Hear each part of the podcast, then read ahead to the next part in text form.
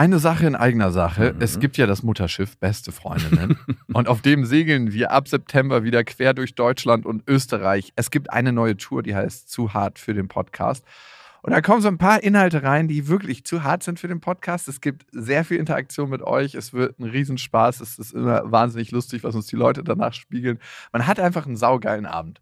Also wir zumindest. Wir zumindest und hoffentlich auch alle anderen. Wir hatten auch letztes Mal die Erfahrung gemacht, dass beste Vaterfreudenhörer bei der Tour waren und auch sehr viel Spaß hatten. Ja, unbedingt. Und unbedingt. irritiert waren, was wir hier überhaupt machen. ja, ganz Freunde. genau. Es gibt ja Leute, die hören beste Vaterfreunde, die kennen beste Freundinnen nicht. Mhm. Und es wird eine gesunde Mischung. Also sowohl beste Freundinnen als auch beste Vaterfreundenhörer werden abgeholt. Und ihr könnt euch jetzt die Karten sichern. Die Infos findet ihr in den Shownotes und die Karten gibt es auf bestefreundinnen.de. Und es gibt nicht so viele. Also falls ihr überlegt, macht's lieber jetzt. Eins, zwei, drei. Ich habe, ich habe lieb.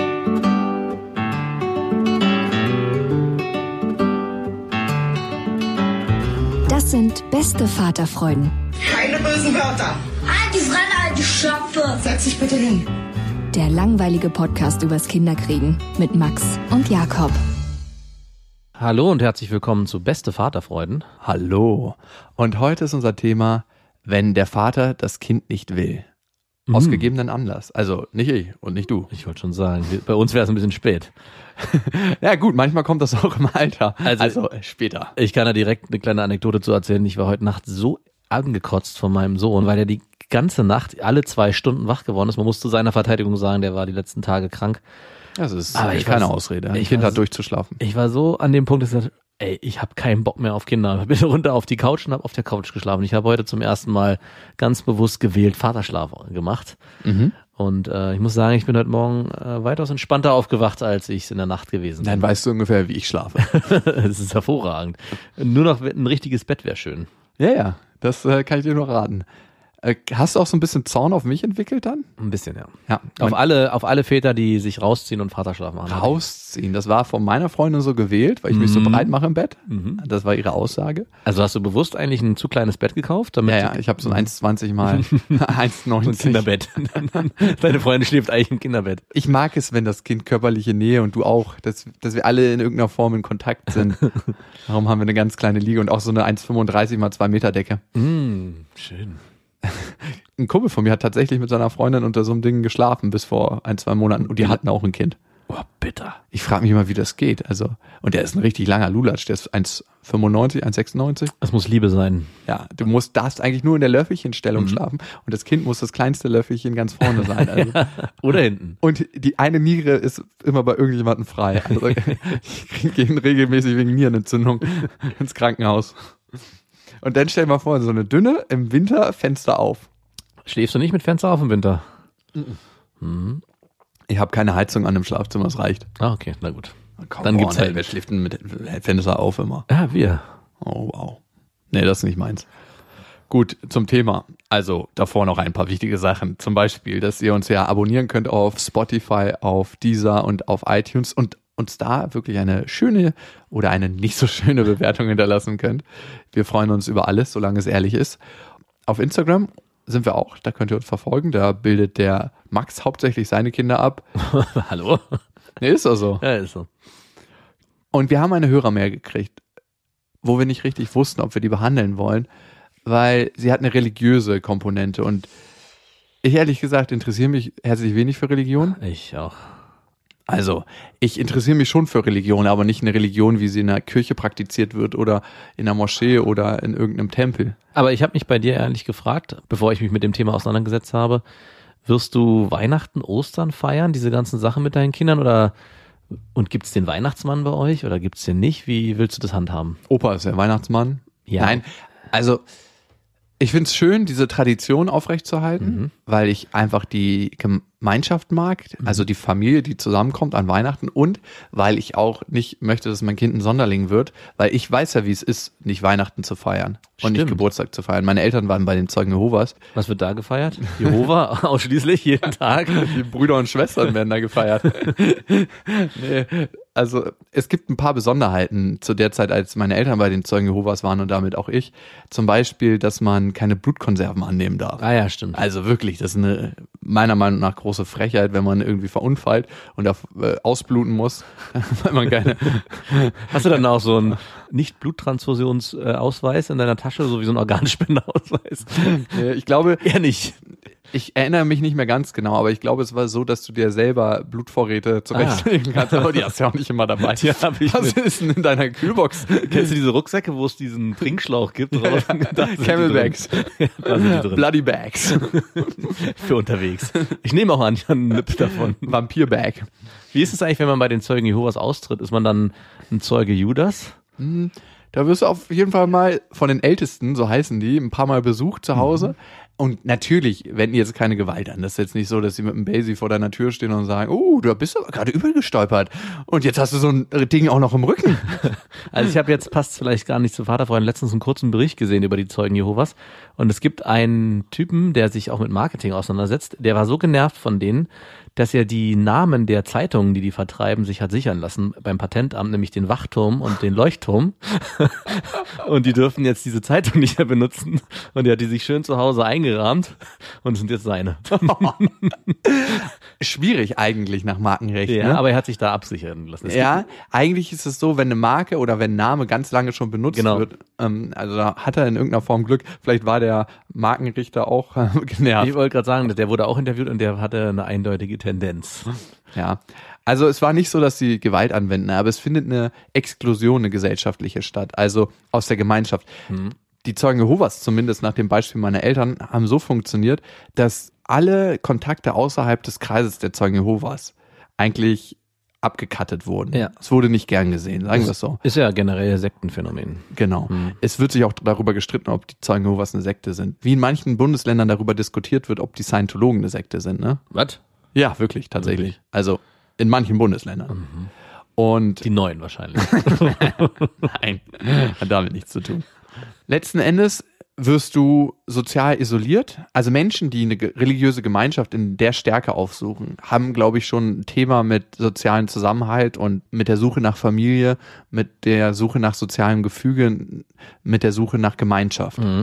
Die machen es so, dass du eigentlich keine Kontakte außerhalb haben sollst. Und dementsprechend, wenn du austrittst, werden deine Kontakte zu der Gemeinschaft, die du davor hattest, Ja. vollkommen abgetrennt. Und das ist natürlich ziemlich tough. Also du sollst dann zu deinen Brüdern und Schwestern, und das wird auch allen so gesagt, Ja. so war es zumindest beim Austritt meiner Eltern. Das kann man ja natürlich nicht verallgemeinern. und dementsprechend war das hart für die, die erste Zeit. Ne? Aber mein Vater hat ein paar Bücher dazu gelesen zum Thema Zeugen Jehovas und zum Thema Ausstieg. Da gibt es ein paar Amerikaner, die ausgestiegen sind und die haben da ziemlich krasse Bücher und auch Widersprüche innerhalb der Interpretation der Bibel. Ähm, und er hat es durchgezogen. Und die Ältesten kamen und wollten immer wieder reden und sagen, so geht das nicht. Und ähm, überlegt euch das doch nochmal. Und ihr wollt doch auch ins Paradies. Es wird ja auch mit der Exklusion aus dem Paradies gedroht. Ja. Aber die haben gesagt, ja, du, dann kommen wir eben nicht ins Paradies. Ciao. Keine 40 Jungfrauen. Ach, das war woanders. Nein, Jungfrauen gibt's da nicht. Du hast da nur eine Jungfrau im Idealfall, die du heiratest und dann. Ich finde, alles, was zu einem krassen Dogma wird, ist schwierig. Also, aber dazu gleich mehr. Erstmal die Mail von Steffi. Also, man muss sagen, ich bin religiös ein bisschen vorgeprägt, wie du merkst. Ne? Ganz leicht. Und ich glaube an sowas wie Gott, wenn wir schon beim Thema sind. Aber Gott ist für mich alles. Es gibt keinen Teufel und keinen Gott, sondern Gott ist das Gesamte, aus dem alles besteht. Anders kann es auch nicht sein. Ja. Jeder einzelne Planet in unserer Milchstraße und darüber hinaus alles. Also alles, was du nimmst an Materie, Energie. Und das ist für mich Gott. Und aus diesem Gefüge bestehen wir. Und darum braucht für mich diese Energie auch kein Gebäude namens Kirche oder Moschee oder Tempel.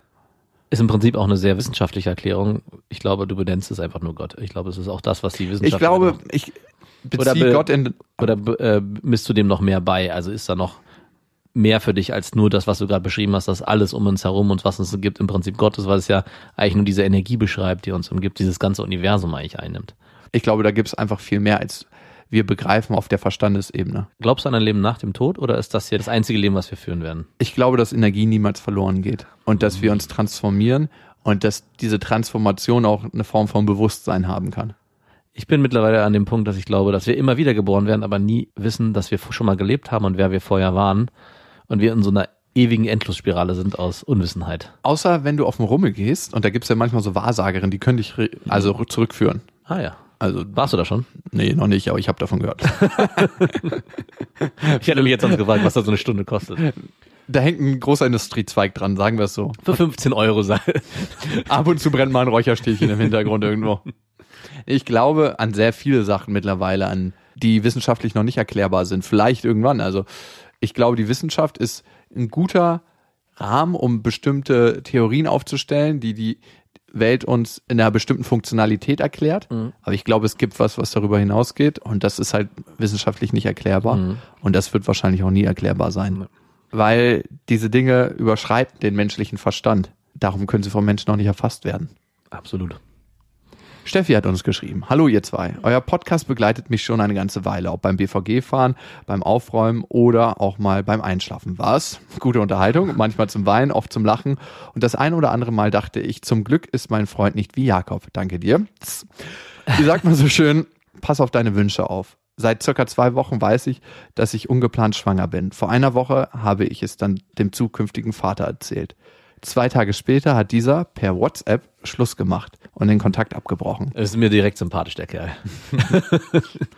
Ich bin Deutsche, 28 Jahre alt und obwohl ich gläubig bin, spielt Religion in meinem Leben keine große Rolle. Er ist Araber, 32 Jahre alt und gläubiger Moslem. Wir waren knapp eineinhalb Jahre zusammen und das sehr glücklich. Mit ihm habe ich mich gut gefühlt und noch nie gab es bei einem Mann nichts, das ich mir anders gewünscht hätte. Wow, das ist viel. Ja. Hattest du mal eine Frau, wo du dir nichts anders gewünscht hättest? Nee. Hast du einen Tag, wo du im Spiegel guckst und dir nichts anderes wünschst? Äh, ja, äh, nein. Ah, nee, das stimmt nicht. Ich glaube, man guckt jeden Tag ein Spiel und denkt sich, ach, Die Nase würde ich gerne mal wegbrechen. zum Sport wäre mal wieder nicht schlecht. Tatsächlich dachte ich, dass ich den Mann gefunden hätte, mit dem ich ein Leben verbringen könnte. In der Zeit zusammen hatten wir zwei ernsthafte Probleme. Zusammenziehen, ohne Mitbewohner und heiraten. Er wollte unbedingt richtig zusammenziehen. Auch wenn das sogar hier im Podcast mal Thema war, habe ich nie die unbedingten Argumente dafür verstanden. Bis vor fünf Tagen hatte ich daher in einer WG gewohnt. Zum anderen wollte er heiraten. Als gläubiger Moslem hätte er es für eine Sünde, ohne Ehe Sex zu haben. Außer an Ramadan hatten wir ganz normal Sex und er ging weder in die Moschee, noch hat er regelmäßig gebetet. Dementsprechend war Heirat auch genau einmal nur Thema. Eine Woche vor Ramadan. Da wollte er auf einmal heiraten. nur ich wollte nicht geheiratet werden, damit der Mann ohne schlechtes Gewissen Sex haben kann. Kann ich gut nachvollziehen.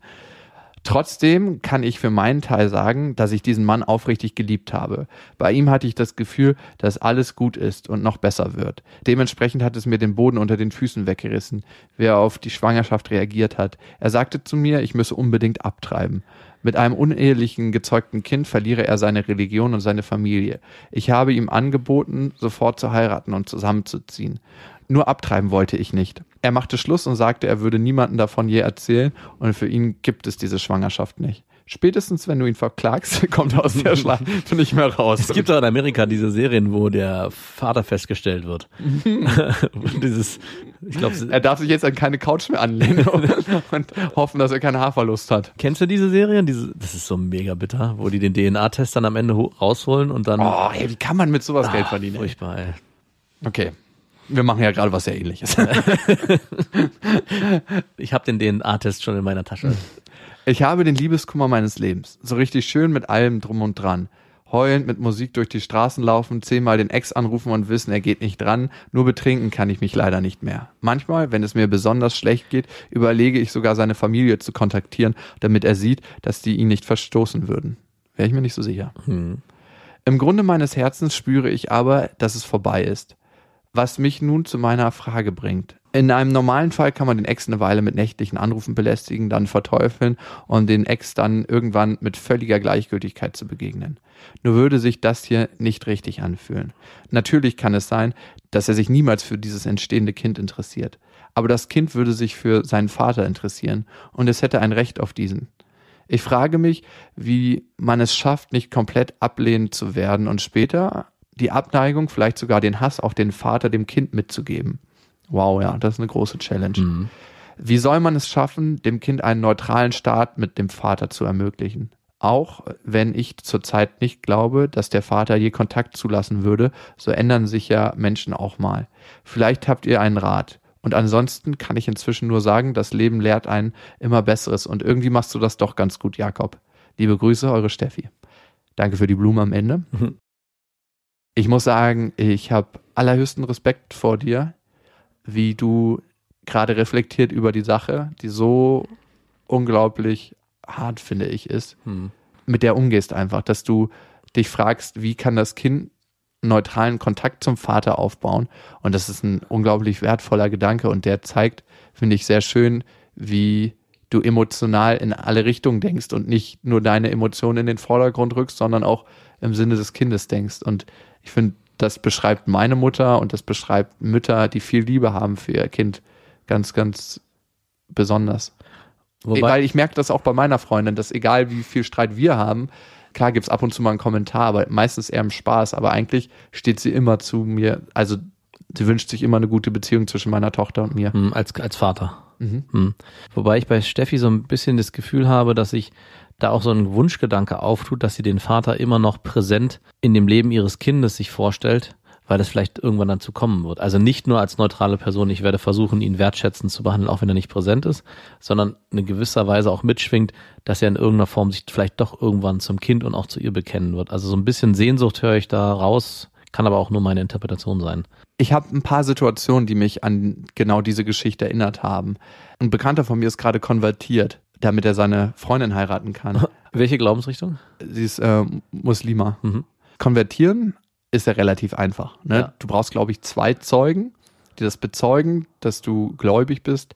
Und dann sprichst du irgendeinen Vers ein, zwei Mal und dann bist du konvertiert. Es ist relativ einfach zu konvertieren, aber das dann in vollen Zügen zu leben, ist, glaube ich, relativ schwierig in unserer heutigen Zeit mit Mhm. den modernen Herausforderungen einer Gesellschaft. und auch den kleinen Teufelchen, die unter der jeder Bettdecke warten. Allgemein glaube ich, dass Religion, und da sprechen wir von eigentlich fast allen Religionen, es gibt religiöse Formen, die werden heutzutage ein bisschen liberaler gelebt und innerhalb jeder Religion gibt es ein Spektrum, das manchmal konservativer und manchmal liberaler gelebt wird. Und ich glaube, sobald eine Religion zu konservativ gelebt wird, dient sie nicht mehr der Gesellschaft und dem Individuum, weil sie wird zu einem Dogma und sie schadet einem jeden Einzelnen. Und deshalb lehne ich prinzipiell Religion, die zu einem Dogma und die zum Schaden des Individuums wird, wie in diesem Falle, ab. Ich kann dir ein Beispiel nennen. Also der Kollege von mir, der äh, konvertiert ist, der meinte, er glaubt natürlich nicht, er ist äh, kein Stück gläubig. Und seine Freundin, my by the way, ist Tantra-Lehrerin. Wenn das ihr Vater und ihre Mutter wüsste, dann wäre auf jeden Fall Ende im Gelände. Was ich ihn gefragt habe, warum geht sie nicht offen mit ihren Eltern um und sagt, hey, das ist nicht der Lebensentwurf, den ich leben möchte. Und er meinte, das würde so unglaublich viel Stress bedeuten und sie würde aus der Familie ausgestoßen werden. Und sie ist wirklich eine ganz freidenkende, moderne, junge Frau. Ja. Die wollten den Stress einfach vermeiden. Und ich habe mich dann im zweiten Schritt gefragt, wie eng kann Verhältnis zwischen dir und deinen Eltern sein, wenn du diese Lüge leben musst? Weil das ist eine Form der Lüge für mich. Wenn du deinen Eltern A nicht sagen kannst, was du beruflich machst, was ich auch nicht okay finde, weil ich finde, man sollte immer mit den Eltern so ein offenes Verhältnis leben können, dass man zu dem steht, was man macht. Ja. Weil sie hat das für sich als richtig empfunden. Mal gucken, wie das wird, wenn meine Tochter irgendwann sagt, du, ich möchte Tantra-Lehrerin werden. Und wenn das für sie der Weg ist, dann fordert das meine Toleranz. Aber wir kommen ja, glaube ich, aus einer etwas anderen Grundhaltung heraus. Also jemand, der sich mit einer Religion beschäftigt, die eh schon sehr geisteseinengt ist, was so die ge- individuelle Freiheit angeht, ist es, glaube ich, auch schwer, da auszubrechen, gerade wenn das von klein auf einem eingetrichtert wird. Und wenn die Eltern vielleicht auch, äh, ich weiß nicht, inwieweit es bei ihr ist, wenn die Eltern nicht mal Deutsch sprechen, sondern vielleicht auch noch wirklich diese Religion für sich als Ankerpunkt in ihrem Leben brauchen, weil es eines der wenigen Dinge ist, die ihnen Sicherheit bieten, glaube ich, ist es auch sehr schwer für die Kinder, die dann hier in, in Deutschland in dem Fall liberal aufgewachsen sind, mit einer eigenen Meinung und einer eigenen Haltung zu all den Dingen und halt dann auch den Berufswunsch Tantra-Lehrerin nachgehen, damit offen in die Kommunikation mit den Eltern zu gehen. Also Sie hat gesagt, es würde nichts werden, weil ihr Vater Genau. schon, speziell ihr Vater war es seit äh, 65 Jahren so geprägt und Genau. so mit dem Dogma, möchte ich sagen, aufgewachsen, mit der kulturellen Prägung, mit der religiösen Prägung, dass die Liebe zu seiner Tochter nicht stärker wäre als das, was er an Glaubenssätzen in sich hat. Aber ich kann mir schon vorstellen, wenn es das ist, was dich jeden Tag umgibt und dein Leben auch eigentlich zu 100 Prozent ausfüllt, dass du es dann nicht transferiert kriegst, dass deine Tochter einen eigenen Weg geht, gerade wenn du deine Religion auf diese enge Art auslebst und dementsprechend auch nicht in diesem geistigen Freiraum dich bewegen kannst, ist es, glaube ich, schwierig, dann am Ende in solchen schwierigen Fällen zu deinen eigenen Kindern stehen zu können, auch wenn mich das sich für mich überhaupt nicht real anfühlt und anhört, wenn ich das diesen Satz auch sage. Also mhm. ich könnte mir das nie vorstellen, mich von äußeren Einflüssen so extrem beeinflussen zu lassen, dass ich dann meinen Kindern sage, das möchte ich nicht. Also bestimmte Dinge schon, aber ich glaube, ab einem gewissen Alter ist es auch nicht mehr Aufgabe der Eltern zu bestimmen, was die Kinder machen. Wenn die sich dann dafür entscheiden, Pornodarstellerin zu werden, das ist nicht das, was ich will, aber im Ende kann ich es auch nicht steuern von außen. Also es muss ein krasses Beispiel, aber im Prinzip ist es. We'll wait for this day. Der ähm, Schauspieler Lawrence Fishburne aus der Matrix-Serie, der den Morpheus gespielt hat, dessen Tochter ist ja Pornodarstellerin. Und da gab es auch mal ein längeren Interview mit ihm, wie krass ihn das auch fertig gemacht hat, Zeit lang. Und er natürlich auch in den Hollywood-Kreisen dementsprechend äh, angeprangert wurde. Aber er konnte halt auch nichts anderes sagen, als er kann nichts machen. Er ist nicht mal seine Tochter, er bestimmt nicht über ihr Leben, er muss sie frei leben lassen und dementsprechend ist es so. Ich glaube, in den meisten Fällen wurde Religion irgendwann mal dafür erfunden, ein Volk unter Kontrolle zu halten, die Menschheit unter Kontrolle zu halten, mit bestimmten Regularien und mit bestimmten Wendfällen, die über den Tod hinausgehen. Mhm. Wenn du das und das nicht lebst, kommst du in die Hölle. Oder du bekommst nicht eine Vergütung in Form von. Ich glaube, so funktioniert Religion mit einer höheren Bestrafung. Es ist ja oftmals ein Bestrafungsprinzip. Und mein Leben soll nicht nach dem Bestrafungsprinzip mhm. laufen. Ich glaube auch, dass Religion heutzutage oftmals immer noch funktioniert, wie bei dem Beispiel, was ich bei meinen Eltern gesagt habe, durch soziale Exklusion. Das heißt, und jetzt kommen wir wieder zu dir, Steffi. Dein Freund geht davon aus, dass er erst seine Religion verliert und dann seine Familie. Mhm. Und das ist ein fester Glaubenssatz, den er hat und der mag eintreffen, der kann aber auch nicht eintreffen. Mhm. Wichtig ist, glaube ich, dich gar nicht so sehr auf ihn zu beziehen, was ganz, ganz, ganz schwierig ist, ja. Sondern für dich zu schauen, was möchtest du leben und nach welchem Modell möchtest du leben und was sind deine Werte, die du verfolgen möchtest. Mhm. Und ich glaube, das ist in der Zeit, in der du jetzt gerade steckst, sehr, sehr schwierig, auch den Menschen, den du liebst, der hier mal ein anderes Gesicht gezeigt hat, was du noch nicht kanntest, den loszulassen, ein Stück weit. Oder vielleicht auch gerade sein wahres Gesicht gezeigt hat. Mhm. In der Form, dass du jetzt erst weißt, welchem Menschen du dir die ganze Zeit gegenüber hattest und wie sehr er auch am Ende zu dir stehen wird. Also ich glaube, die Entscheidung für oder gegen das Kind musst du ganz alleine treffen. Das weißt du wahrscheinlich schon. Aber egal wie du sie treffen wirst, am Ende weißt du für dich, dass er nie hundertprozentig hinter dir gestanden hätte, egal wie sich so, solche Sachen aufgestellt hatten. Weil er immer dieses Dogma seiner eigenen Religion hinter sich hat und die so stark ihn motiviert, bestimmte Handlungsschritte anzugehen, da wärst du, glaube ich, nie gegen angekommen. Egal, irgendwann wäre dieser Punkt wahrscheinlich irgendwann in eurem Leben aufgetaucht. Ja, und man muss sagen, ihr seid anderthalb Jahre zusammen gewesen und mhm. seine Familie und seine Prägung und seine Kultur und seine ja. Re Religion, das ist, begleitet ihn ein ganzes Leben und das ist was sehr, sehr Starkes von der Prägung. Und ich glaube, es ist eine reelle Angst von ihm aus der Familie ausgestoßen werden. Also es ist nichts irgendwie, was man von uns aus würde man sagen, ja, das ist doch nur so dahergesagt. Ähm, aber ich glaube, man sich halt mal zwei Wochen. Eben, genau. Aber ich glaube, es ist wirklich so, dass für ihn das so real ist, weil es gehört schon viel dazu zu sagen, treib das Kind ab, weil ich will das Kind nicht haben, ich will damit nichts zu tun haben. Das gehört nicht zu mir und zu meiner Familie. Und wenn du das nicht machst, dann will ich mit dir nichts mehr zu tun haben und auch mein Kind gehört da nicht zu mir und meiner Familie. Und da muss so viel dahinter sein, dass ich da auch ein bisschen aufpassen würde, wie du deine Entscheidung am Ende auch fällst. Die Frage ist, was kannst du für dich jetzt im Moment tun? Einmal, glaube ich, hast du dich schon für das Kind entschieden. Hm, glaube ich auch. Ich glaube, als alleinerziehende Mutter wird das ein Weg, der auf jeden Fall in manchen Belangen anstrengend wird.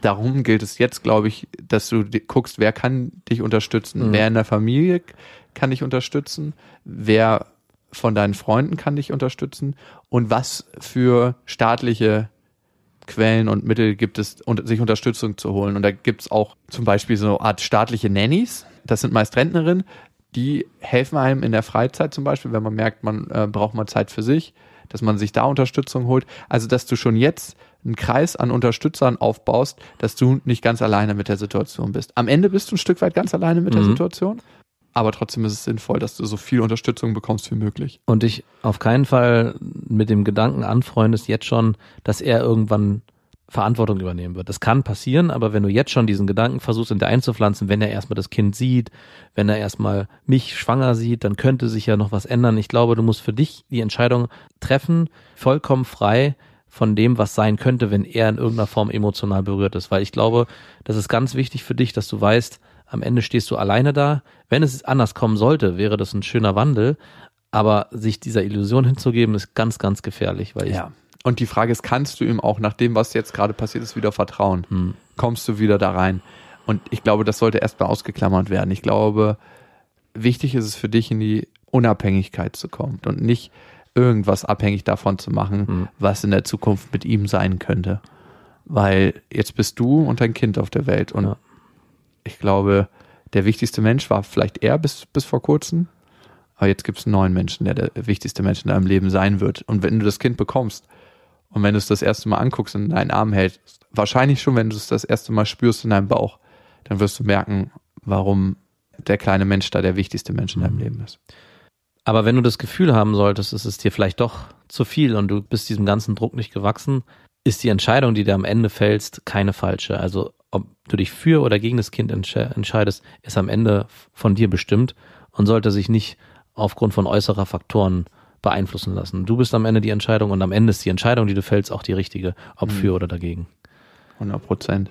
Steffi, alles Gute auf deinem Weg und wir wünschen dir viel Kraft. Danke, dass du deine Geschichte mit uns geteilt hast. Erzähl uns gerne, wie es dir geht in ein paar Monaten. Und wenn ihr ein Thema habt, was euch gerade zurzeit beschäftigt, wenn ihr eine Geschichte habt, die ihr mit uns teilen wollt, dann schreibt uns gerne an beste@bestefreundinnen.de mit dem Betreff Vaterfreuden. Und ihr wisst ja, es gibt kein richtig oder falsch. Erziehung ist einfach anders. Macht's gut. Das waren Beste Vaterfreuden mit Max und Jakob. Jetzt auf iTunes, Spotify, Deezer und YouTube. Der 7-One-Audio-Podcast-Tipp. Hallo, ich bin Lynn. Und ich bin Leo. Ihr kennt uns vielleicht schon vom True Crime Podcast Mord auf Ex. Eigentlich sprechen wir da ja jede Woche über Verbrechen. Aber da gibt es ja noch ein anderes Thema, das die Menschen und uns schon immer fasziniert hat. Die Liebe. Krasse Geschichten, die wirklich passiert sind. Bonnie und Clyde zum Beispiel. Cleopatra und Caesar Oder Diana und Charles. oder halt Camilla. Liebe gibt's bei True Love aber auch nicht nur im klassischen Sinne. Es geht auch um Familie, um die Liebe zum Beruf oder sich selbst oder Freundschaft. Am besten sind ja auch eh die Filme, wo dann am Ende steht, nach einer wahren Begebenheit. Das sind so Geschichten, die kannst du dir eigentlich gar nicht ausdenken. Ja. Und das gibt's jetzt eben als Podcast. Und das Ganze heißt True Love. Ja, der Name sagt's eigentlich schon. Aus True Crime wird True Love. Krasse Geschichten, Plot-Twists und verrückte Protagonisten. Es ist also in anderen Worten ein Podcast für alle, die True Crime hassen, aber auch für alle, die True Crime lieben. Macht euch bereit für ein neues Podcast-Genre, True Love. Oh, ich kann es gar nicht abwarten, euch die Geschichte zu erzählen von zum Beispiel dem Jungen, der nach seiner Mutter gesucht hat. Jahrelang, auch wenn ich wahrscheinlich dabei heulen werde. Oder die Geschichte von Sissy. Also der Film ist nichts dagegen. Ab dem 20. Oktober, überall wo es Podcasts gibt, True Love. Echte Geschichten, wahre Liebe. Voller Werbespruch, oder? Ja, aber es ist ja auch schön. Der Podcast macht ja glücklich. Ja, deswegen jetzt am besten direkt abonnieren.